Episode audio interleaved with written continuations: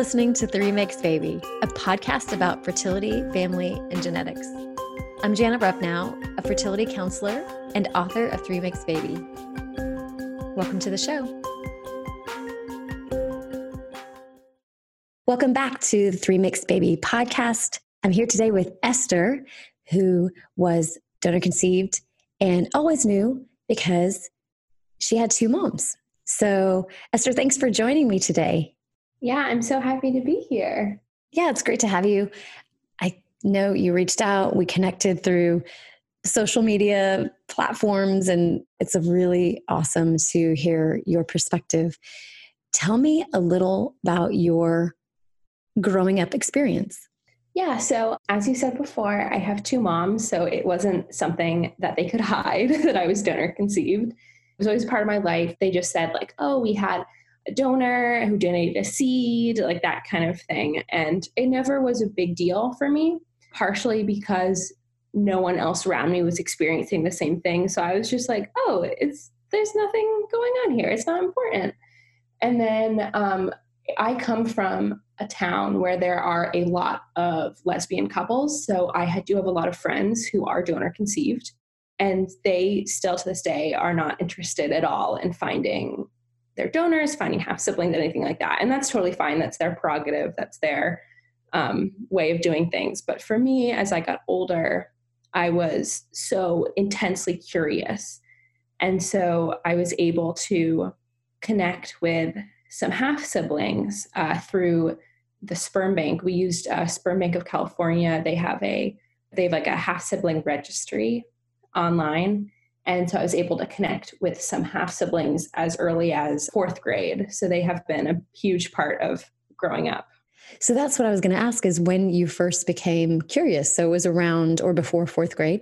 Yeah, I feel like I remember my mom being like mentioning something about emailing with one of the parents, because I think she emailed um, my younger brothers who have the same donor. They had, I think it was some medical thing that my mom wanted to see if anyone else was experiencing the same thing.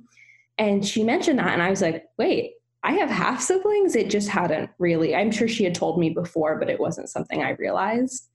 And we wrote letters to each other, like old-fashioned pen to paper letters. Oh, yeah. And I think I have them somewhere. And I just remember like we sent pictures of our pets, and it was just really cute. Like we just were like, oh, and a new friend. And then I started emailing with another one, and it just kind of grew. And every, like every few years we'd get a new one, and it was just, it was exciting. And we still, we try to Skype as much as possible, but it is hard because we're all, almost all of us are uh, eighteen and going into college. So we're all super busy, but we try to keep in contact as much as possible. Yeah, that's really cool. It's also so interesting that you knew other families that were also donor conceived as you were growing up, because that's a more unique experience. Not everybody has someone they can identify with, another family that they can is similar to theirs. Yeah, absolutely. It felt, I think that's what made it feel so normal, is because there was like this weird dichotomy of having no one who is experiencing the same thing about like wanting to know more about their biological roots, but then also having so many people who were exactly like my family. But yeah. It, even after all this, I've, we can talk about this later. I've met my donor. It's, I've been very public about it with my friends, and they still have no interest in, um, like some, almost all of them have met my half siblings, and they still have like no interest in finding their donors, which is honestly confusing to me, but I absolutely respect how they want to go through it, because it is an extremely emotional process, like for anyone. Mm-hmm. It is.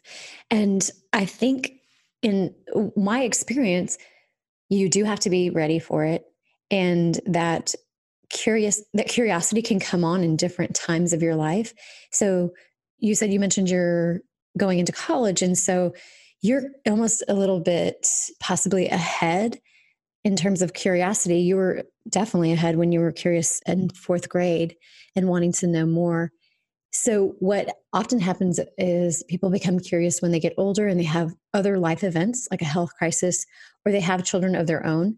And then they begin to realize the significance and different factors may come up. But yeah, it's true that not everyone is curious right away. Or if they're curious, they sort of push it back in the back of their mind because it is a lot to take on. And they may have just other things going on in their lives that are more important in the moment.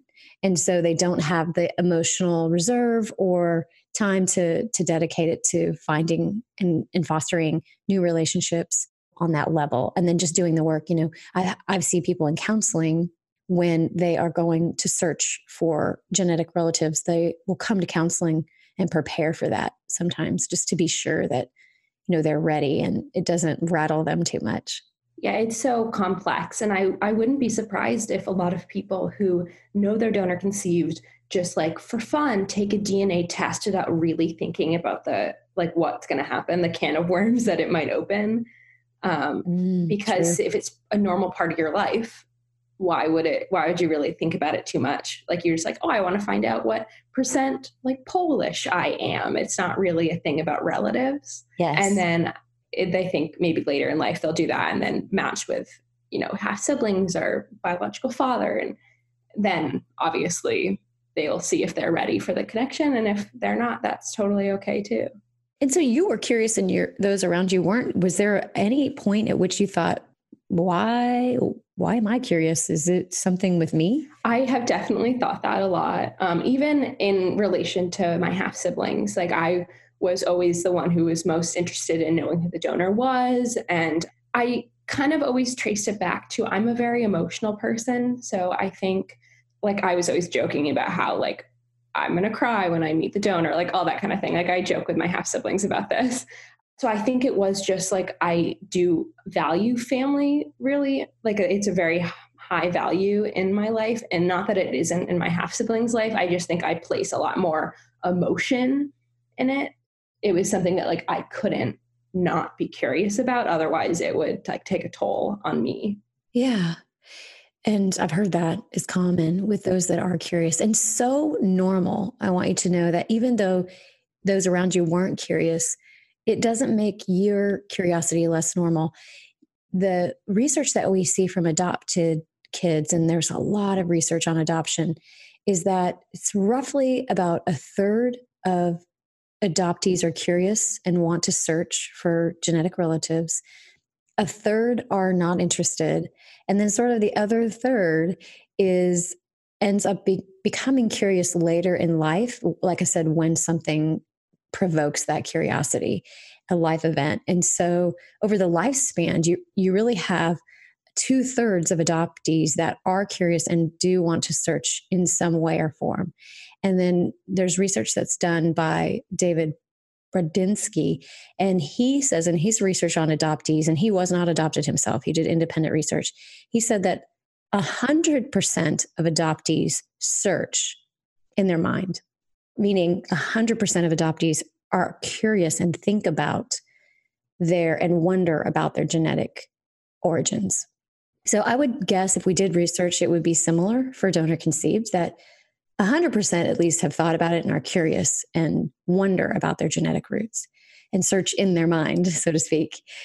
Um, but you probably see, you'll probably see the same statistics just based on personalities that would that apply to donor conception. And so you were in that third, I would guess, that mm-hmm. was curious early on.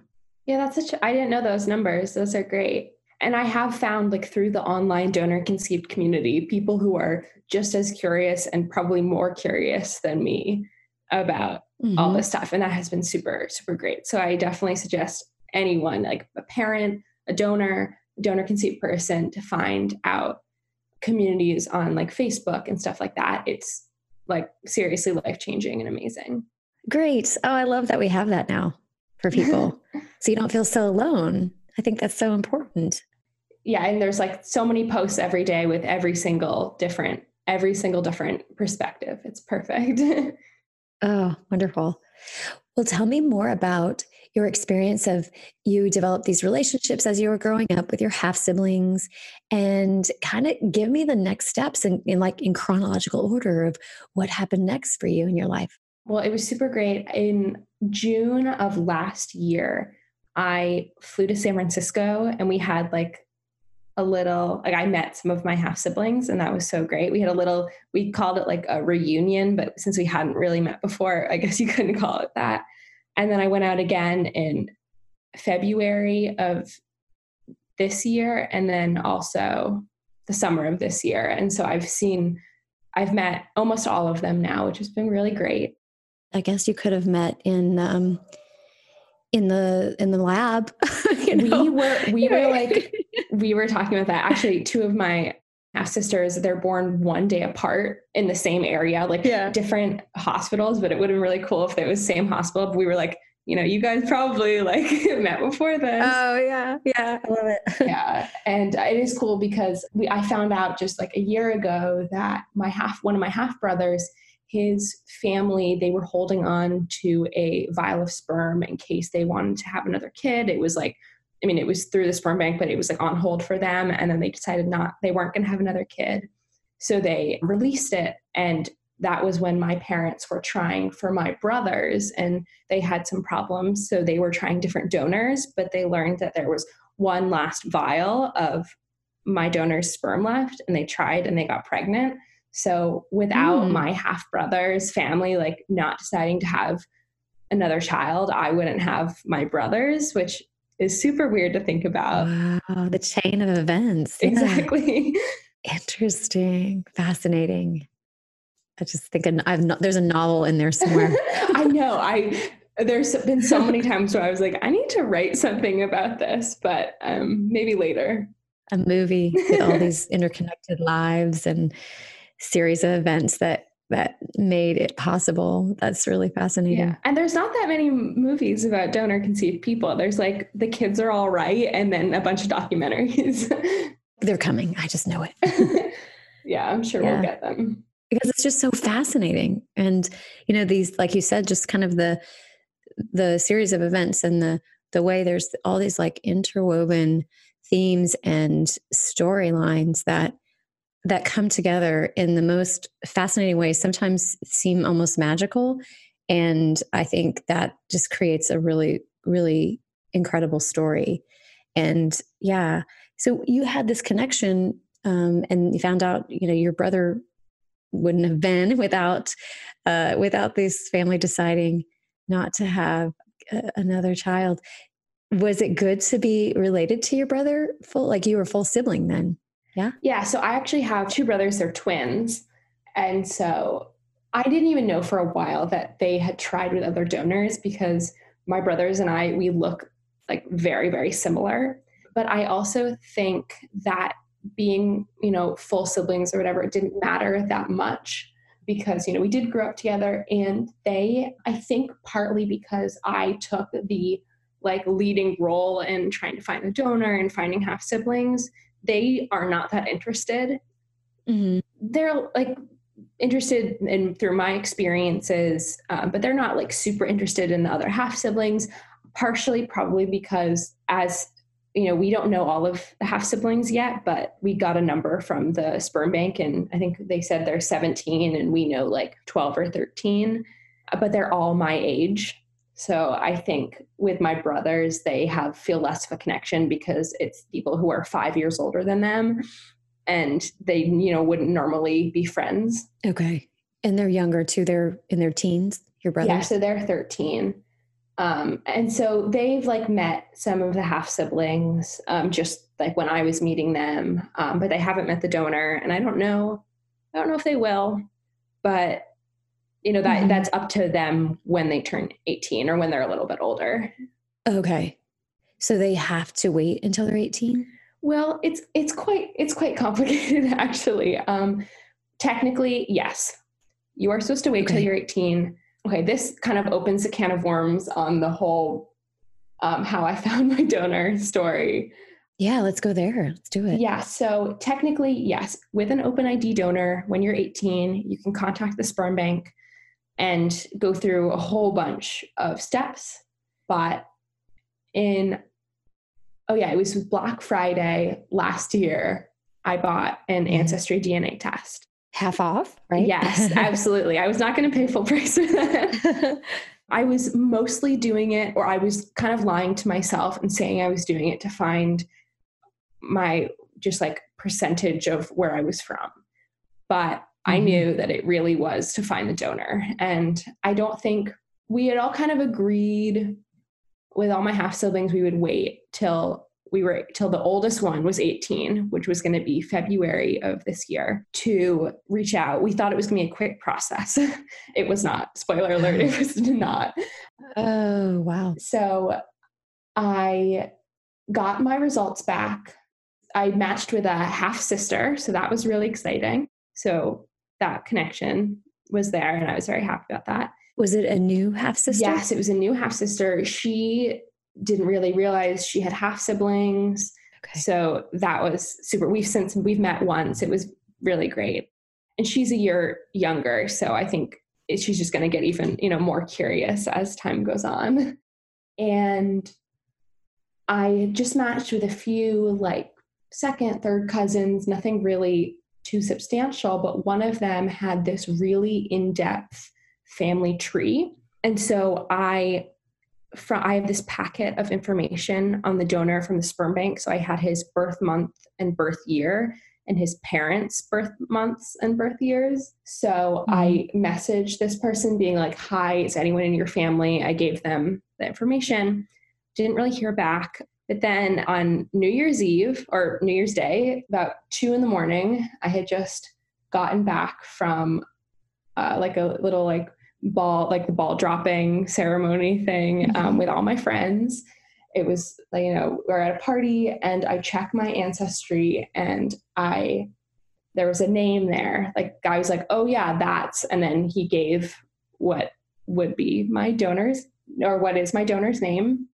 And so I was freaking out. I was like crying, and I was FaceTiming all my half siblings, which was perfect that it was New Year's Eve because they were all awake. Yes. Thank goodness. It was really because my donor had changed his name. So we couldn't find him online. We finally found, and I saw a video of him talking, and it was like my entire world like stopped. Because I was like, oh, like it just felt like I felt a connection there to see him talking. Yeah. He looked, in my opinion, he looks a lot like my brother and one of my other half brothers. Oh, yeah. And so I was like, oh my God. And all my friends were watching the video, and it was like, it was, it was crazy. So that was definitely like probably one of the most emotional nights of my life. Absolutely. What a way to start the new year. Exactly. Wow. Like, and it just, it felt like it was such good luck. Like all my siblings were awake. So I was able to talk to them. If I had found out at two a.m. on any other day of the year, they probably yeah. would have been asleep. And so that was definitely crazy. But so we had his, we had his name, and we all like Skyped and like a few days after, and we're like, we're not going to contact him yet because, you know, he did, when he signed up to be a donor, he agreed to open I D at eighteen. So we're like, let's, okay. let's respect his wishes. Let's respect the sperm bank. Wait, it was wait a month, and then we'll, okay. we can find out who he is. And do you know why he changed his name? Um, I, I, he, I met him, and he just did it for fun. Like, okay. that's just the kind of guy I thought he maybe is. He was trying to hide. Okay. I thought maybe no. he was trying to hide from, okay. No, he okay. just really, he didn't like his first name. And so at his okay. like thirty-fifth birthday party, his friends voted on a new name. He's okay. I, I think it's hilarious. I don't really get it, but yeah, I, that I did. I, that was a question I asked him when I met him. And what was it like to see the video? Oh, did you yeah. have this moment and you felt this connection? Was it because there was such a similarity and you felt like a kindredness to this person because of the genetic connections that show up in our traits and, and things like that? Yeah, it was absolutely that. And also, um, through this packet that I had on him information, we had like a little information about what he did as a job, what he majored in in college, but it was like, you know, just enough information that you couldn't find anything online, but we still tried, like we tried really hard. We looked through old yearbooks, all this sort of stuff. Like I am, I've gotten really good at internet stalking through this. So yeah. finally, and we, you know, we're like, oh, it could be this person, could be this person, but never had anything close. So finally seeing him and just knowing that it was him was amazing. Mm. Did you feel that there was sort of a mystery that was filled in, that was solved, a, a piece of the puzzle that was finally concrete and and gave you that sense of completeness? Yeah. Um, I think I had felt empty for a long time. And mm-hmm. to be quite honest, I feel like most donor-conceived people still feel a little empty after meeting their donors. It's just because they've had a, a lifetime of not really knowing exactly who they are, um, not knowing a lot about their background. And so it did feel like a, you know, like a little puzzle piece um, had been placed in my life. It's almost indescribable. It's like every single person I know, when they like finally discover who their donor is, it's life-changing. Mm-hmm. Dani Shapiro talks about it as the information gives her comfort and will give her comfort for the rest of her life. And I love the word comfort. It's the best word I can think of to describe what it offers. Mm-hmm. For those of that are listening that don't understand why this is important, it's a sense of comfort, because we get that sense of comfort if you're related to your family growing up and you know where your biology comes from. It gives you a sense of comfort. It gives you a sense of familiarity and belonging, a sense of relatedness and similarity.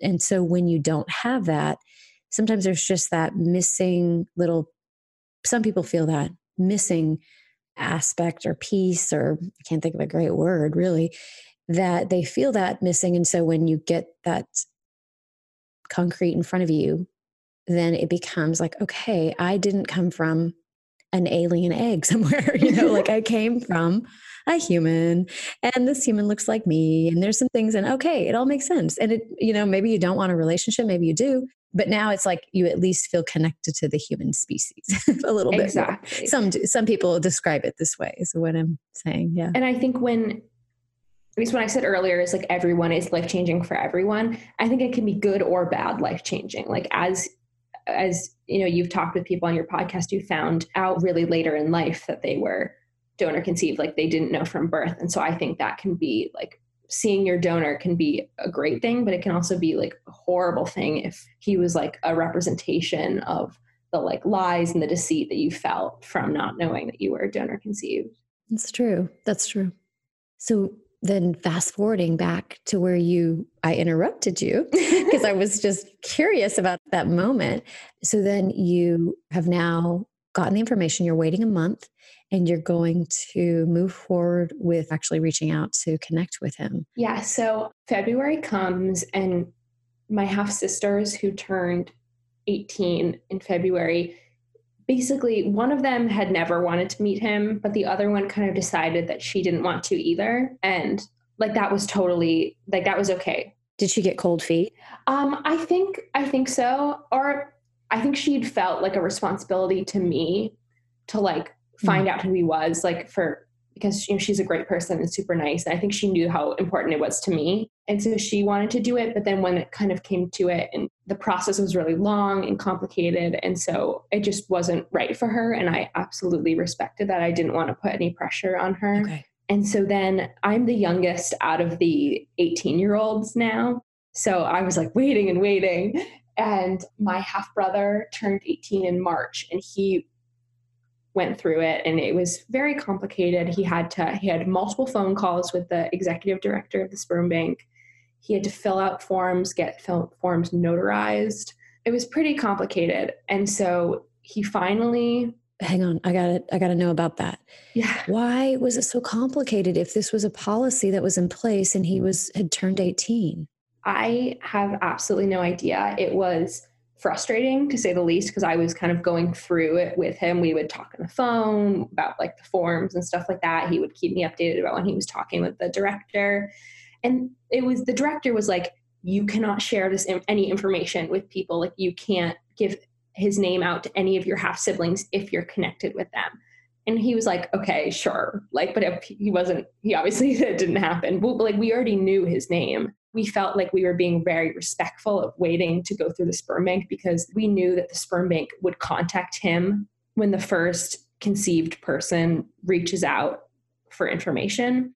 So we wanted, you know, he would get the heads up, but we don't know why it so long. I wonder, I might have like pictures of the forms. They were just like, I think they were unnecessary. Like I, I decided not to go through with it because I was going to do it for the sperm bank to have like the record of like, oh, someone else reached out and wants to know who he is. But it was such a long yeah. process that it just didn't feel worth it if I already knew who he was. Yeah. Wow. Yeah. If you could share those forms, I think that would be really good to know. Yeah. I'm scrolling through my conversation with my half brother, but once I find them, I can, oh yeah, here we go. So our donor had to fill out a form in February when the first of us turned eighteen. He had to fill out a form, and we got that from the sperm bank, and it said that he was on a scale of one to five. He was very, very open to contact, and that was like the best news I'd ever received. Yay. Yes. I was nervous he would have changed his mind. I would, I was also very nervous he would have died in the span of, you know, when we found out his name and then when we got to contact him. Were they giving him an option to not be open now that the first child had requested information from the forms? Could you tell?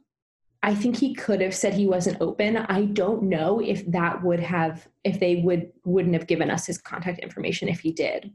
Because I've heard that, and it could not be accurate, but I've heard that donors or agencies will say, even at eighteen at donor release, and they'll ask the donor again, are you still willing to be open? And if the donor changes their mind, then they won't give it to the child, the information.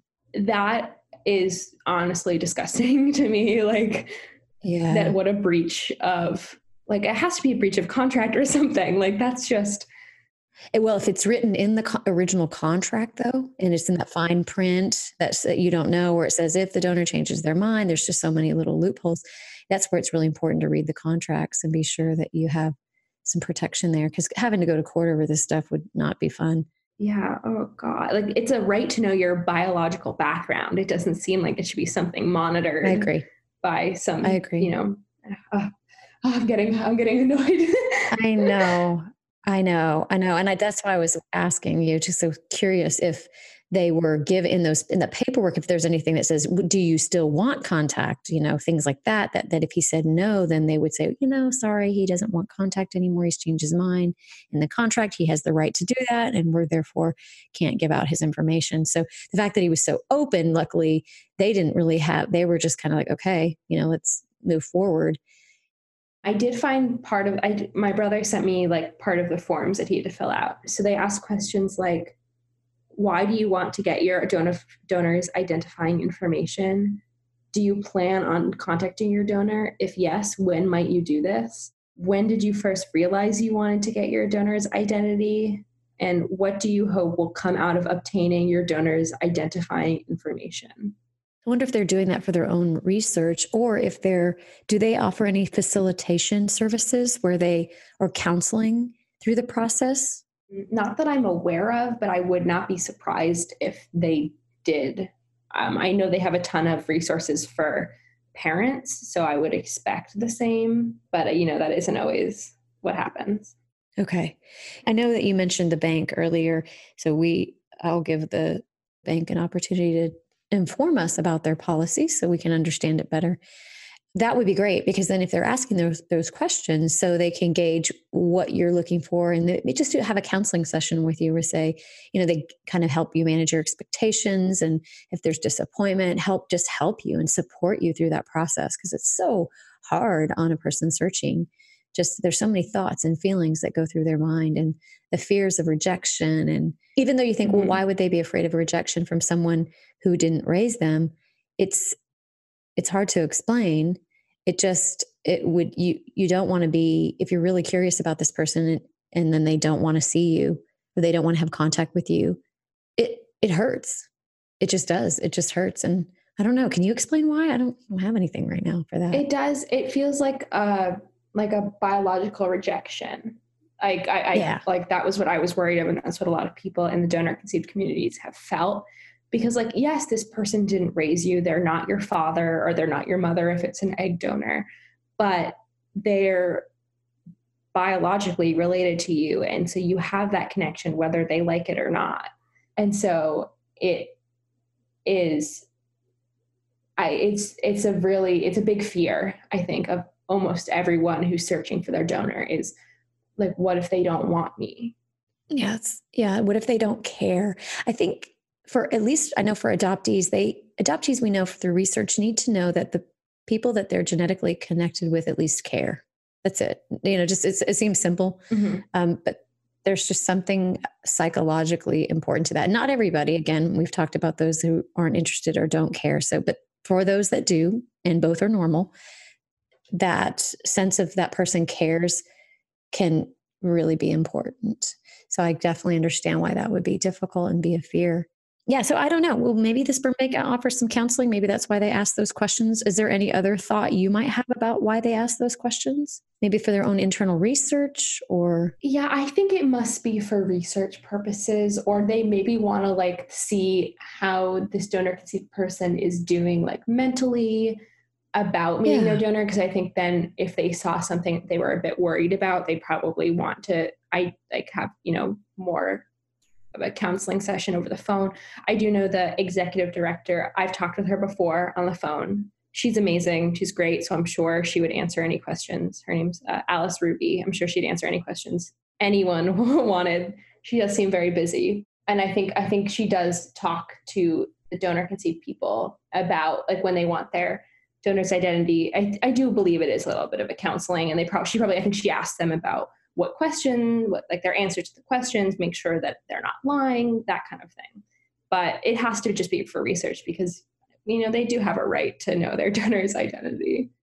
Yeah. And I, it's frustrating that it was such a difficult process for your brother to have to go through, or long process. Yes. Oh yeah. So then finally that gets him the information, information we already knew. We already knew his, we had kind of figured out his email, like all that kind of thing. Yeah. We had like, it was, we had, we knew like everything about him. Isn't that crazy? They're holding on to information that's accessible on the internet already. Exactly. It's kind, of, it's kind of silly. It's a little bit silly, but yeah. Okay. Yeah. um, and so I helped my half brother draft an email to him. You know, he sent it off. I was like, I was waiting. I was so stressed out. It wasn't even my email. I was like, I'm going to hack into your email. Like I was just so stressed out. And my bro- my half brother was like graduating that day or something. So he was busy. Like he didn't even have it. So I was just waiting, waiting for him to text me back. And he did. I think our donor, I don't exactly remember. I think he just was like emailed a nice message, like, hi, how are you? That kind of thing. They, uh-huh. they started talking. They found like they had some connections. That was really cool. Of people? They were, con- they knew the same people? Just of like, like locations, like where my half brother lives. Oh, okay. And we actually, I, we did find out though later that our half sister had actually met my donor at a wedding because he's a photographer, or oh, he used to wow. be a photographer. And so when she was a baby, I think they had crossed paths. Crossed paths. There you go. That's part of that novel. Exactly. That it just keeps on like, getting deeper and deeper, all these layers. Yeah, absolutely. And so after a while, I was like just waiting for my half brother to ask my donor if it was okay if I contacted him. And he did. And my donor basically said, like, I think we should go through the sperm bank.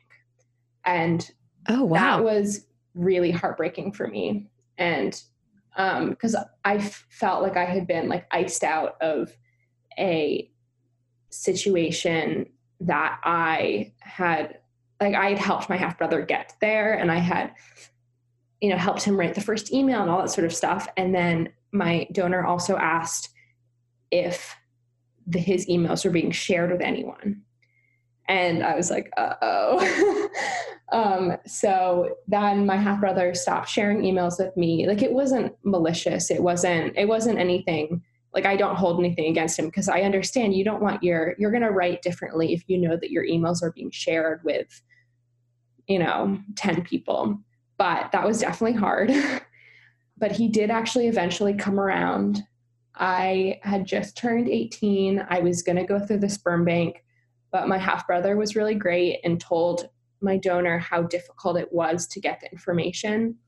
And I was about to leave on a month long trip to Europe. And when I got back, I would be heading to San Francisco where he lives.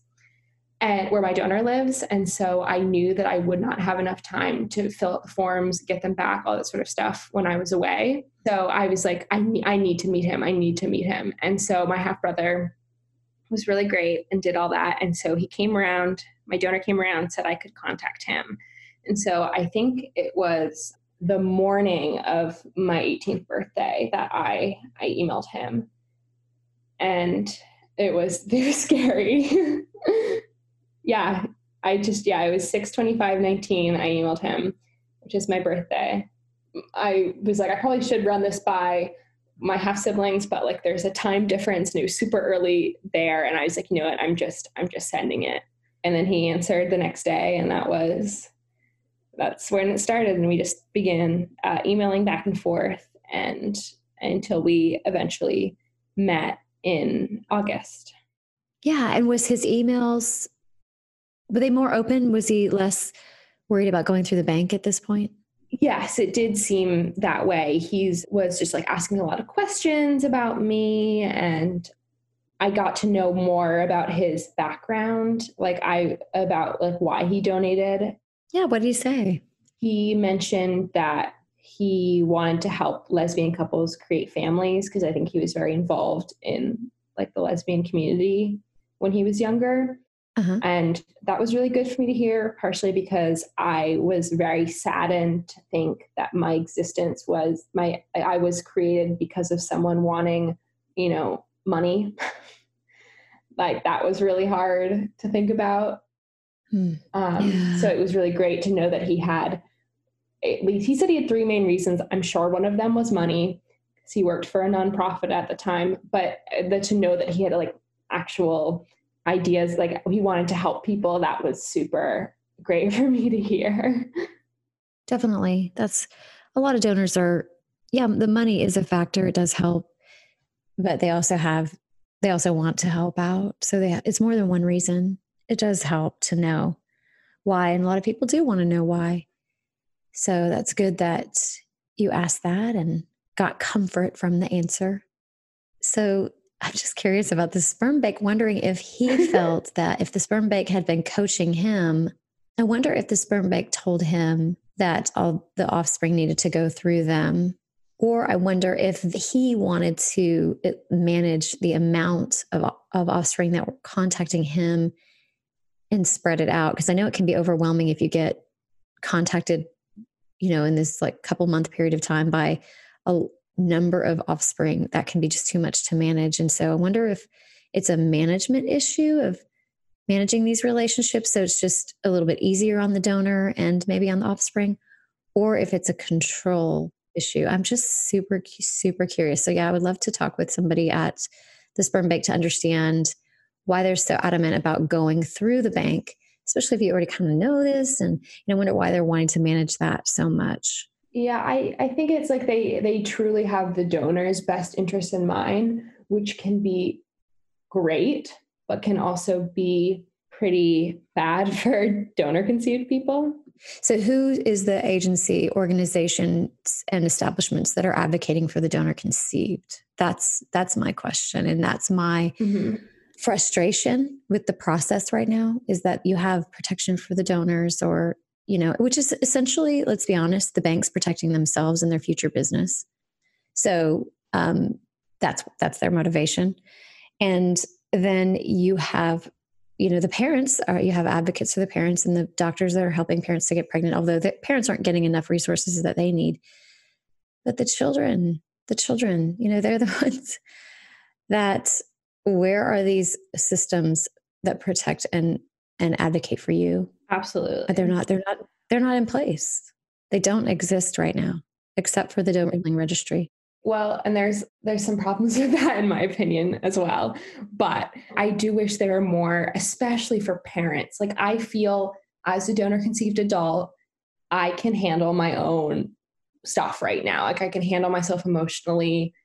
I have realized through, you know, there's, there's no way for me to learn what I've learned now without going through the experiences.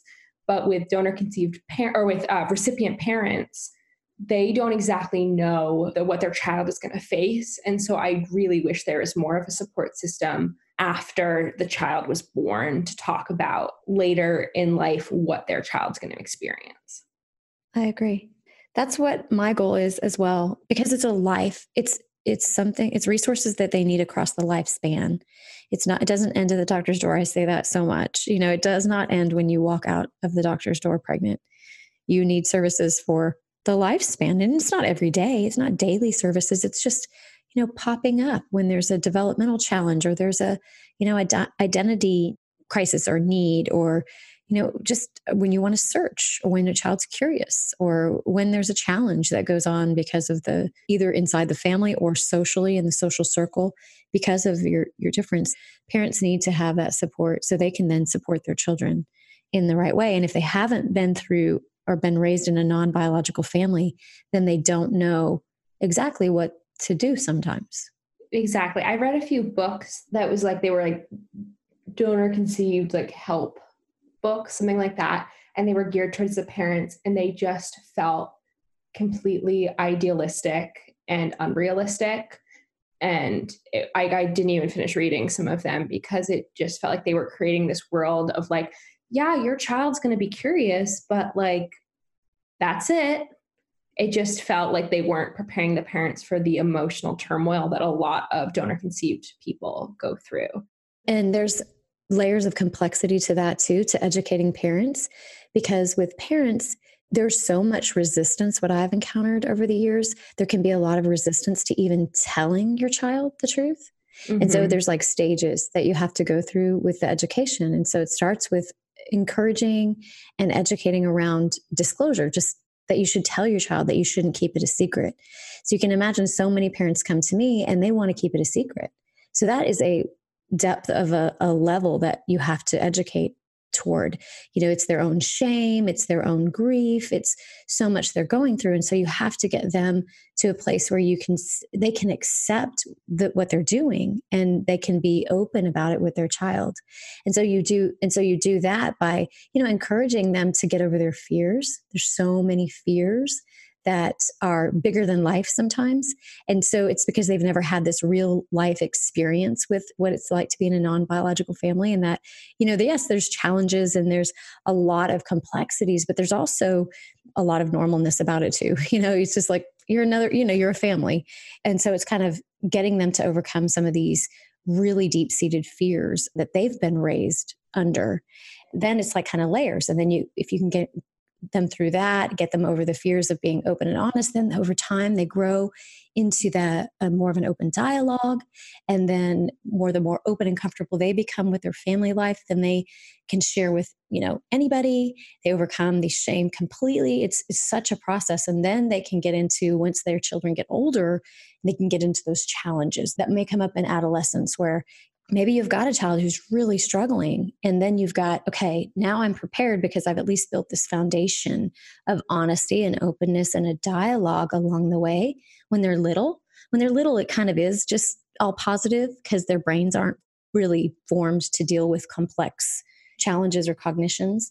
So then it kind of goes from there, and you build. And I think there, d- there does need to be more books out for donor conceived, like the adoption community, where you have, you get into the nuances of, you know, what we're talking about today.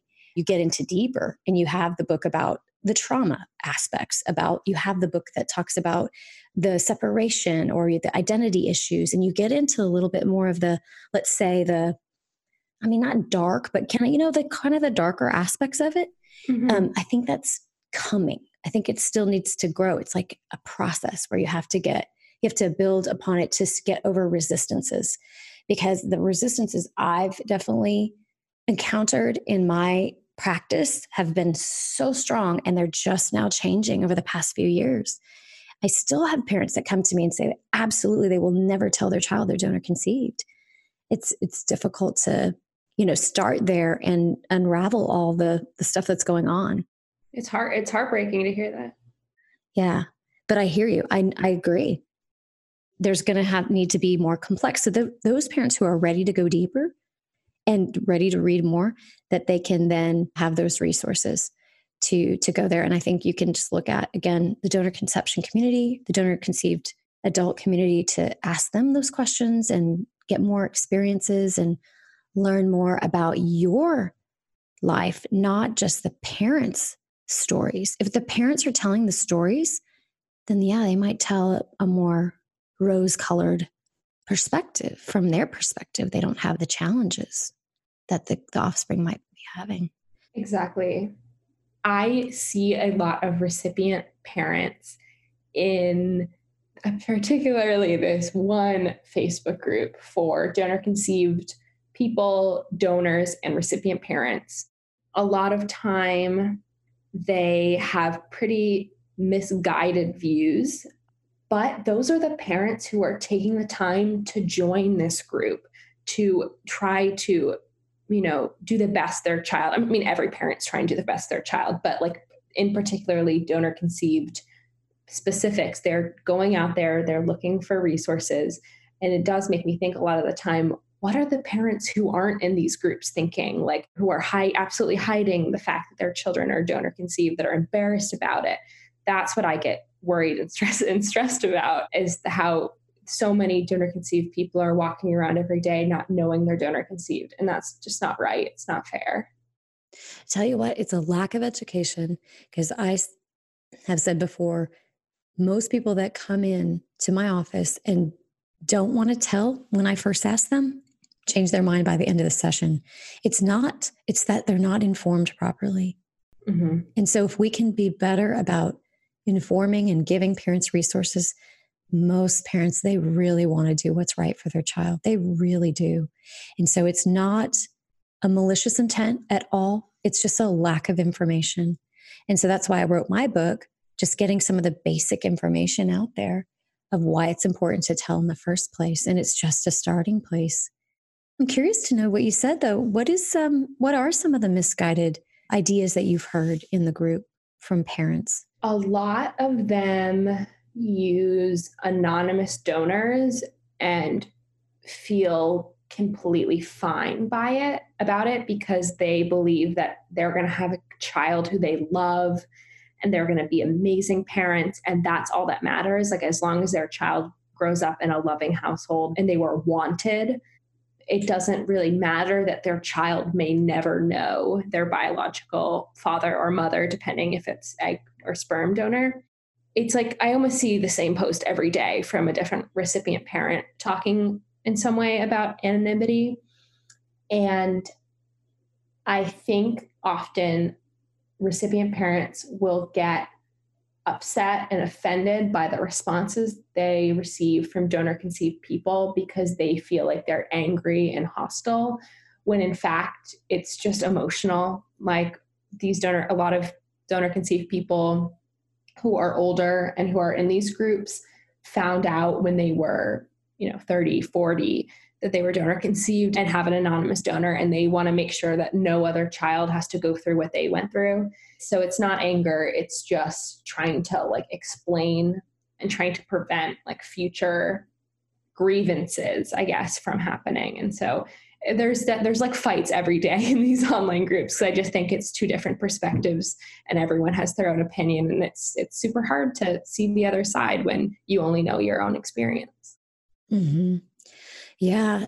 You have on one side the parents saying it's not a big deal, that when the biology and not knowing that is not a big deal. And then you have the donor conceived on the other side saying, yes, it is a big deal and it does matter to some donor conceived. And then do you see the parents invalidating the emotions around, around it? Is that what you're saying? Like they say, you're just angry and that's, and that you're angry that it's not valid, or? Yes, they do say like, just because you're mad at your parents doesn't mean that my kid's mm-hmm. gonna be mad at me, like that kind of thing. And it it's hard to see that. Like I'm I'm in no way mad at my parents. Like they did they did what they yeah. could. I, they used an open I D donor, but still I'm I advocate for using known donors. I like not even open I D. Like I. feel like the best situation is to know the person who you're, you're biologically related to. And so it is hard to see recipient parents sometimes minimizing the emotional impacts. Like I have two loving parents, I was wanted, but I'm still feeling this way. So your child might feel the same way. Yeah. So if you look to, you know, just use the adoption community as a reference. And the reason I do that, I know donor conception is different from adoption, and there are distinctions. There are also similarities. And where the similarities lie is in some of the feelings that children, I'm going to say children, even though you're an adult, that children have about missing genetic relatives in their lives. So that's, that's where I can make some comparisons. So just given that, if we look at that in isolation, we know from the adoption community that they have moved towards open adoption. That the equivalent in the donation world would be known donation.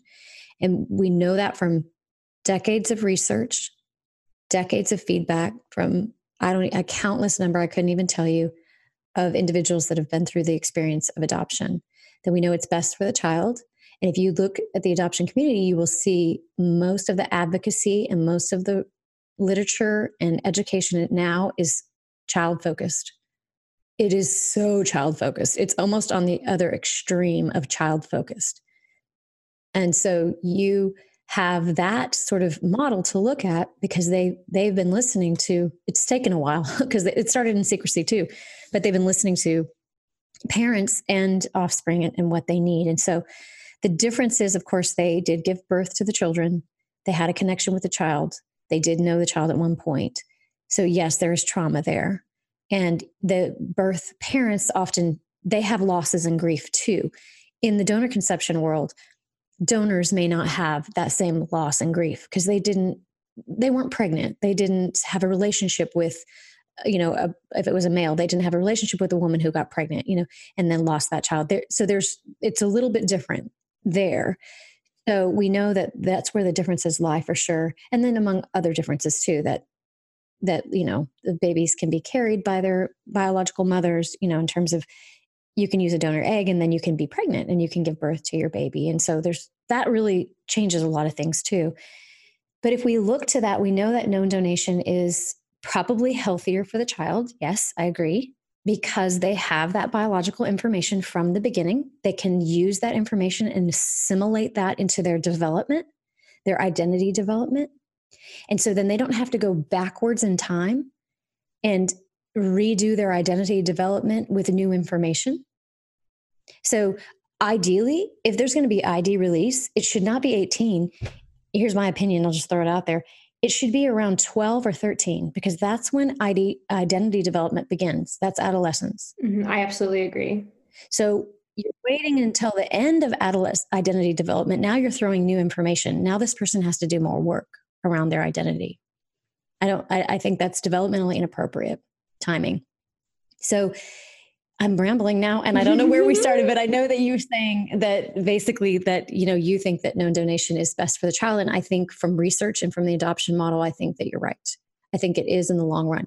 It doesn't mean that anonymous or no, unknown donation or adoption is bad and you can't, can't still have a beautiful family life. It's because, it, you know, it is certainly possible. But you're like, you're, what I hear you saying is that parents still may need to understand that their child may still need to know this information and not be defensive about it. Yes. I have, um, I have about a million problems with anonymous donation, just ethically speaking. And mm-hmm. in these groups, I would like to say, I do see a lot of recipient parents who used anonymous sperm realizing, like apologizing and realizing that this was a mistake. They weren't educated when they became pregnant, but now they are. And I think like, that's all you can ask for when you use anonymous sperm is to just continue to educate yourself because you did something, you can't turn back time. It's okay. You know? And so you just have to not be one of these parents. I'm, I pulled up a thread on Facebook, Cassandra, who you interviewed, is a moderator, and moderators will post anonymous questions from group members who will message them, and because they don't want to receive backlash on their questions. So a moderator moderator will post it. So Cassandra posted this question: do people have the right to be anonymous to their biological children, or do people have the right to know the identity of their biological parents? Pick one. And so, you know, most people are like, children know their, should know the right to know their biological parent, but there were a few recipient parents saying, or actually recipient parents or donors. It was mostly women. So I would say recipient parents or egg donors were saying, there are known donors, choose a known donor if you feel the need to know. If someone requests to be anonymous, respect that. Like, the donor doesn't owe anything to anyone. Like, that's, that's difficult to hear. And of course, I feel that person yeah. who said that has since left the group. Basically, everyone just started piling on them, which is, it's important to educate someone to the point, not to the point of where they're feeling attacked, because then they're never going to learn. Donors need to be educated on the front end that they can't be anonymous anymore. Mm-hmm. And that if they feel so strongly about not being contacted, then why are they donating? Exactly. Like, is this really just for quick cash? Yeah. If it's for quick cash, then it's not okay. It's not okay. And in fact, it should be, it's disqualified by the A S R M. That's a reason to disqualify a donor, is if it's cash only, if they only want money.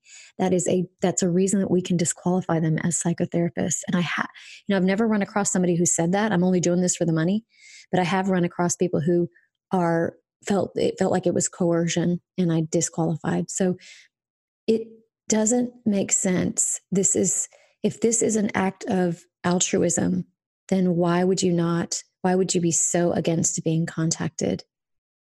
It doesn't make sense. It's lack of education. Exactly. And I spoke with a donor who lived in Australia, and he mentioned to me that they, I think they've completely banned anonymity now. They yeah. only pay for transportation. So they just give donors enough money to get to the bank and get home. But other than that, this is a donation. Though, again, that word, it's a little hard to think, oh, you're donating a, a person when you think about it. Oh, someone, a donor-conceived person wrote this amazing article, and I want to see if I can find it. It was on, I believe it was on Medium, and his name was Zave, Z A V E. I talked about how we should not be calling it donor conception, because there's uh, all the ethical, like, you donate blood, but like donating yeah. a person is kind of strange, even though of course there, there goes in a lot to make a person. I'm not saying like a fetus or a gamete is anything is a person, but yeah, it was called Taking the Donor Out of Donor Conception by, I don't, I feel like I'm going to mispronounce his name. I feel bad, but Zavefors, um, Z A V E F O R S. Really great about how maybe we shouldn't be calling it donor conception. Though for me, it's so ingrained in my vocabulary, it's going to take me a while, but I'm going to try. I'd like to rename it third party conception, if anything. Ooh, I like that. Yeah. In medical terms, it's, th- it's third party reproduction. That's what we refer to it as. And I, in all my early literature, I called it that. And then I realized nobody was calling it that. So the layperson term, donor conception. But I agree with you. It doesn't feel, it, feel, it doesn't feel right. It makes you feel commoditized. Is that a word? In I a think way, so. You know, mm-hmm. Let's go with it. So yeah, I, I think I get that, and share that article with me if you could. Yeah, I can definitely, I can email it to you. It's so, it's really great. I've been seeing a lot more literature lately written by donor conceived people, and it makes me very happy. Yeah, good. That's right. Well, we have to speak out, and we have to make these points, and we can't be silenced by those that don't like what they're hearing, because that won't, that's not going to change anything. And, you know, it takes voices like yours and the people that in the community that you're in to continue speaking out and to continue wanting to bridge the gap and educate and see a lot of the gray. And not, let's not fall into black and white thinking. I write in my book about dialectical thinking, and that we have to be able to see that there are opposing sides, and that, and to hold the tension between those two things that exist simultaneously. So donor conception can be both wonderful, and yes, you can have a wonderful family life and be a beautiful parent, and there can be challenges too. And that does exist simultaneously. And so just knowing that people can come to terms with that, and how they can come to terms with that. And that's how you can have the healthiest family, I believe. And so let's get back and into the story, and tell me about meeting your donor. Oh, yeah. You got to meet him, right? I did meet him in August. probably the most nervous I've ever been. And I'm generally a nervous person. So it was like, it was, I, I was so, I'd slept over the night before with two of my half sisters. So I'd felt like really, I felt good about like, I just spent the time with them and I was going to go. And they dropped me off like early in the mornings at my, um, I was staying with my uncle who lives in the area. And I was just like waiting outside, like just waiting for him. And I was so nervous. And I was thinking like, should I give him a hug? Like what, how do I, how do we even meet?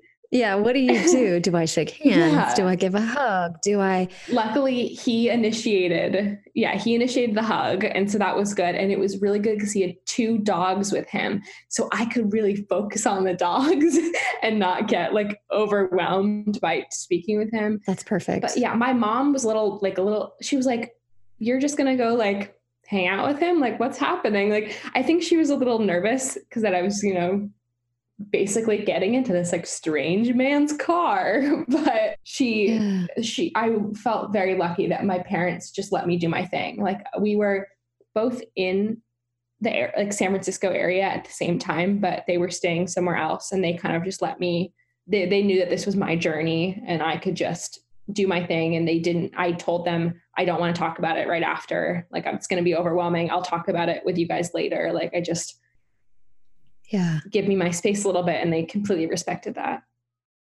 Good. And were your parents open and non-dismissive to you along the way about your needs and your curiosities and your needs to know? Were they understanding of you? I would say yes, but I also did not share much with them. Like for me, it still feels like two different worlds. Like I have two different families. Like I feel like I have my donor conceived side and then my, the people I live with at home. So I think if I had brought up my feelings to them, they would have absolutely understood and support, like tried to support me as much as they could. But for me, I would, I think I did um, internalize a lot of the emotions, or I would just share them with my half siblings because I felt like they would understand more. Were you protecting your parents at all? Mm, I think I might have been unconsciously maybe protecting my non-biological mom because I didn't want her to feel like anyone was, you know, taking her place. But I don't think she, I don't think that ever crossed her mind. Like, I think she was just really happy for me to be doing something I've wanted to do for so long. And I, I never, I don't think she ever thought that, you know, she would be replaced just simply because we don't have any biological connection. But like she, she's raised me for eighteen years. So it's not like, it's not, it's never going to happen. She's never going to be replaced. But I think subconsciously I was trying to protect her, but, but it was also just me wanting to also just protect myself. Yeah. Okay. Protect yourself from having to do a lot of explaining or, you know, you needed to process it yourself first. Yeah. I, and to be honest, I don't think I've fully processed it still. And it's been a few months. And so I think, yeah, it was kind of just like uh, being a little scared of op- opening up about something. It's about something so like vulnerable. Now, did you have a counselor to talk to or anybody at all during the process? I did not. I kind of, I posted on a donor conceived Facebook group and that was kind of my, that was my therapy. That was my counseling. And my uncle is a therapist and I was staying with him. So uh, he was, I kind of, I, so I guess I kind of did have counseling because I talked with him. Nice. Yeah. I do think that for me, therapy is not really my thing. Tried it before, but I do think that donor conceived people who do meet their donor, who are feeling this way, absolutely should try counseling or therapy just once. And if it doesn't work for them, then it doesn't. But I do think it's important to get like a somewhat impartial third party to talk about all this, who doesn't really know, doesn't have any like personal, um, you know, any skin in the game. Skin in the game. Yeah. And I would add to that, that make sure the counselor is experienced with adoption or donor conception.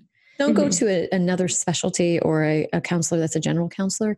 They just will not understand the intricacies and the depth of this. And you might feel further dismissed mm-hmm. by them just because they don't know. Yeah. So I would definitely recommend finding a, a specialist Actually, someone posted in one, a donor conceived group I was in, like, does anyone know a good therapist in the Bay Area who's, who has experience with childhood trauma and with donor conceived? And I was like, immediately just like sent them my uncle's name and like all this sort of thing. Cause I was like, this is like, he, he knows like everything about what I was going through or everything that I w- was willing to share. And so I was like, so excited for that. Wonderful. Yes, absolutely. And I also can do counseling for people over video or consultation over video too. So that just so people know out there that are listening, if you need to talk to somebody, you can certainly, you know, set up an appointment with me. So, so tell me more about meeting him and just how you felt and kind of ongoing what's happened since then and what's your relationship like since? Yeah. So we went on a hike with his dog and I was, you know, so nervous. I was like, we, we stopped to get gas on the way there. And I was like, just furiously like texting my half sisters. Um, but it was strange, especially because the day before we met, he emailed me basically being like, I don't feel like I'm going to be what you were, you're expecting. Like maybe temper your expectations. And that was a really weird email for me to get. But I was like, you know what? I understand what he's feeling. He's feeling confused. He's probably feeling nervous. And so I emailed back being like, I don't have any expectations, which I truly, I thought I didn't. Like, I really didn't think that I had, I was just excited to meet him.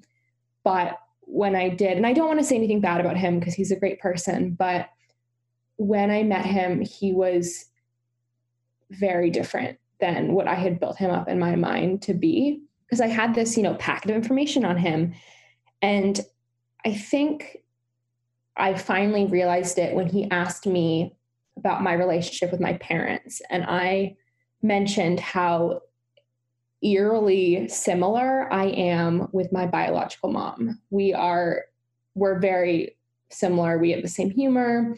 We both are very, well, actually it's funny. We're born on the same day. We're very emotional and motherly. Like we're both mother, like everything around us. And we're very empathetic. And I told him that, and he was like, oh, that's so funny.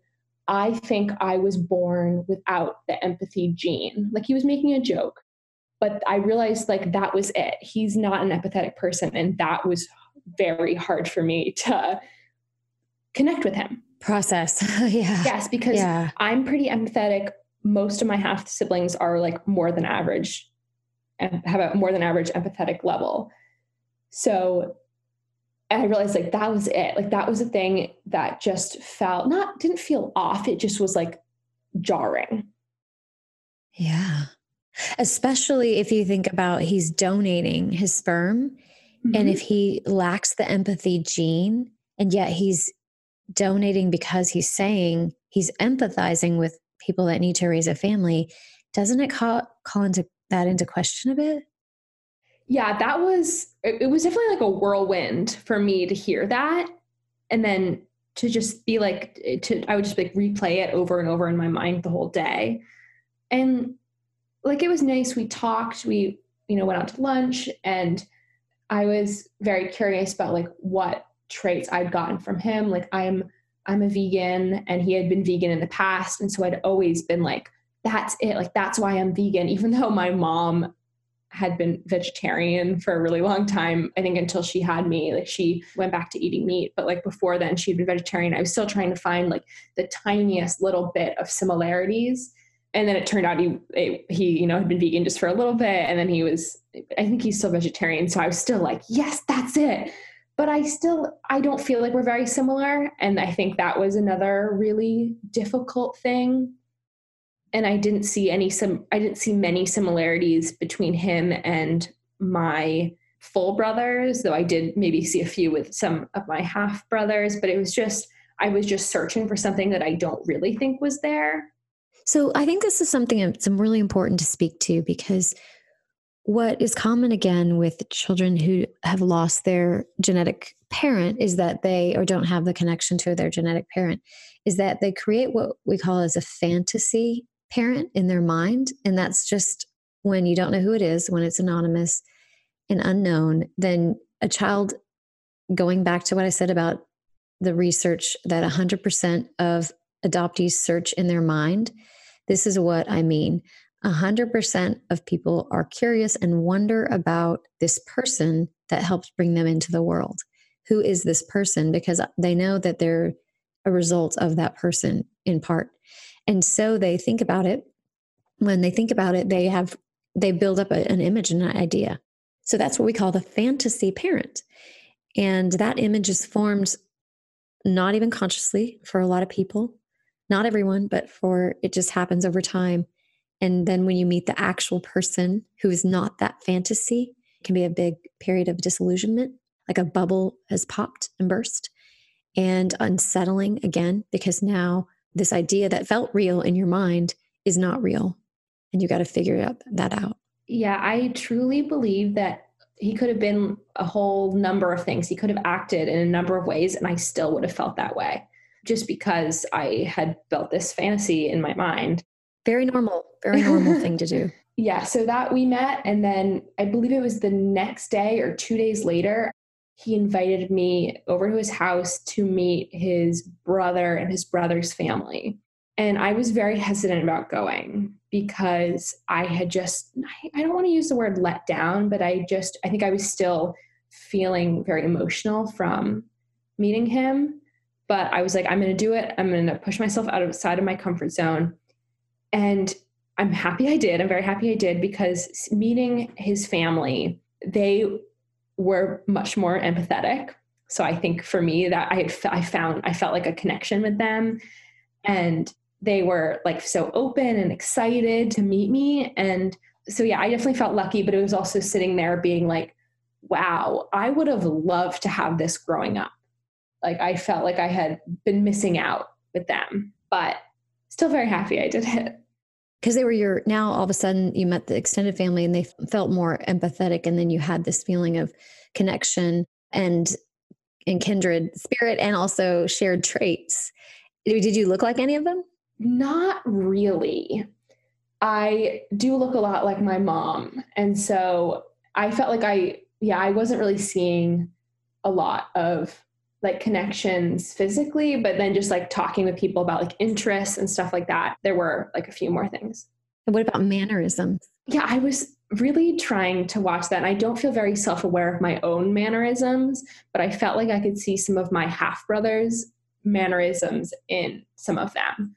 So that was, that was definitely cool. And I was, you know, the whole time just thinking like nature versus nurture sort of stuff.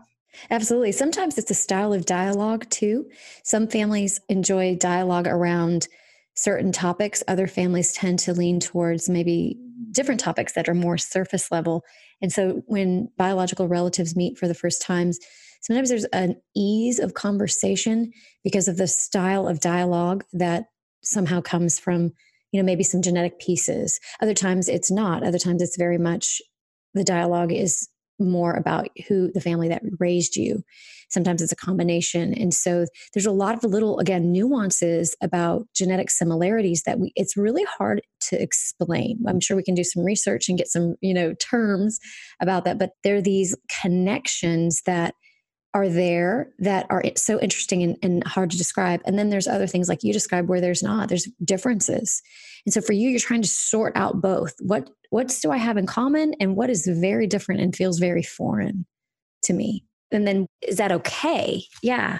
And so there was a letdown for you that it wasn't what you thought it was going to be. And yet it's all part of the assimilation of who you are, is by seeing the differences and the similarities, and knowing what you are and knowing what you're not.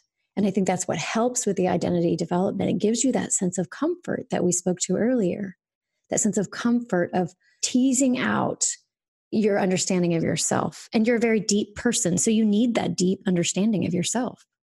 Others don't, but you do. And that's important to you. Mm-hmm. And I've definitely come to realize, like, it's okay that we're different. Like when it first happened, I was like, why, why is this happening? Like, why are we so different? And I'm like, of course we're different. We're different people. You were raised different, different family. Exactly. Yeah. And if I had been raised by him, I'd probably be a different person now. And I'm, and I wouldn't want that.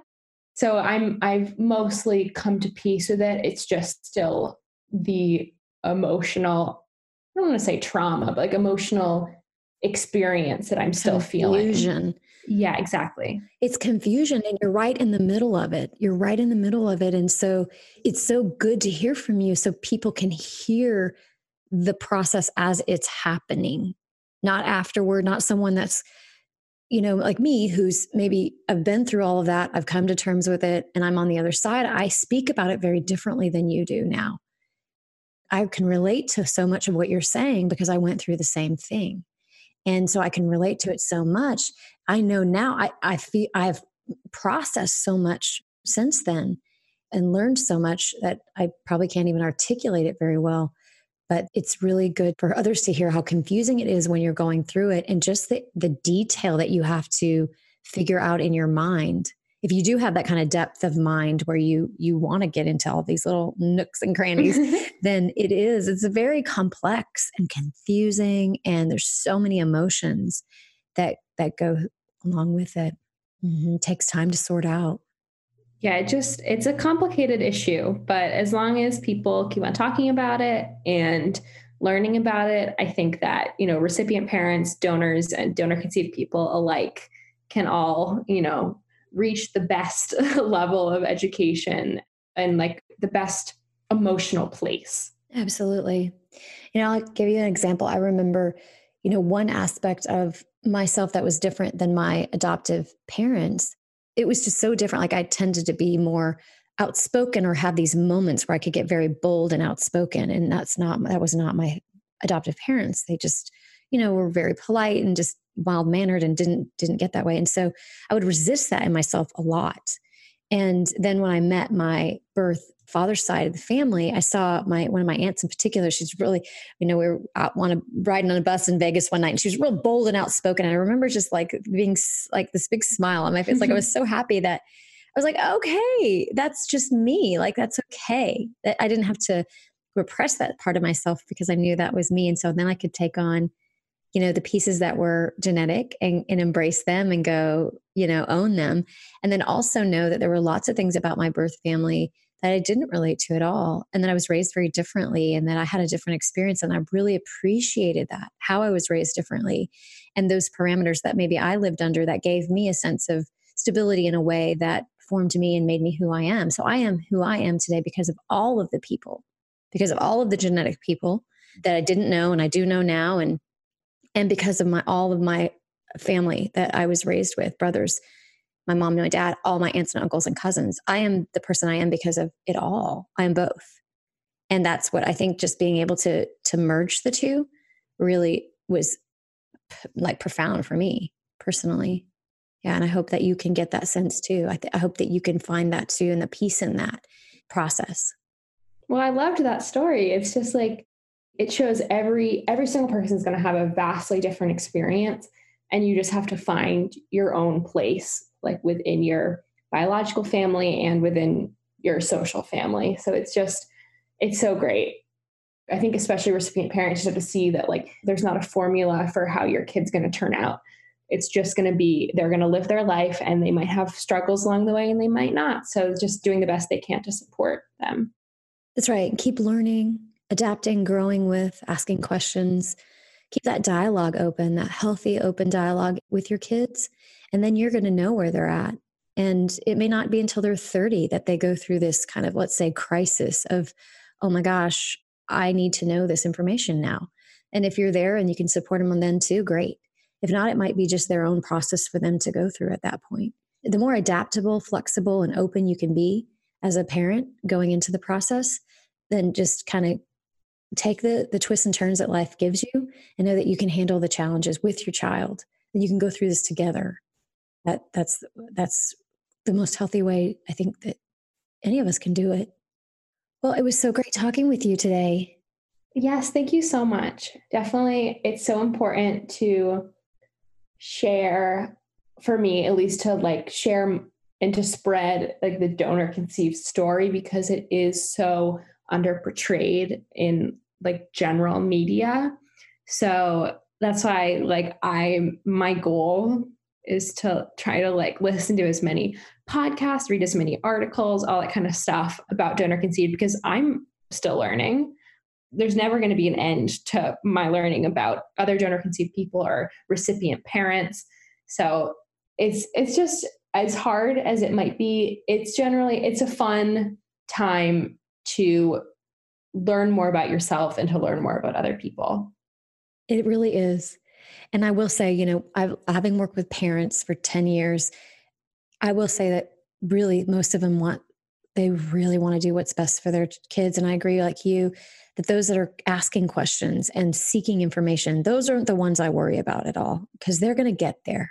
And even if they're not there yet, over time, as their child grows and as things, you know, come up, they'll, they'll understand it more and more, especially if they keep seeking information. I mean, there are just some f- fantastic, amazing parents that I've come across out there, and I'm, I'm blown away and, and admire their love of learning and their commitment to being the best parent they can be and, and wanting their child's perspective. I'm in contact with a lot of them on Instagram. So I'm really, I have to present that side too. And I think my goal for this podcast was to bridge the voices between you, the donor conceived, and those parents, and really get the best of both worlds, so we can start talking to each other, they can, or you guys can start talking to each other, and to raise the bar for the whole field. It's your voice that we need to hear from. Thanks for listening. If you would like to follow me for more content, you can find me on Instagram and Facebook at Jana Rupnow L P C. And you can also grab a copy of my book, Three Makes Baby, on amazon dot com, barnes and noble dot com, and target dot com. Be sure to subscribe to this podcast and rate it and share it with a friend if you like it. Have a great day.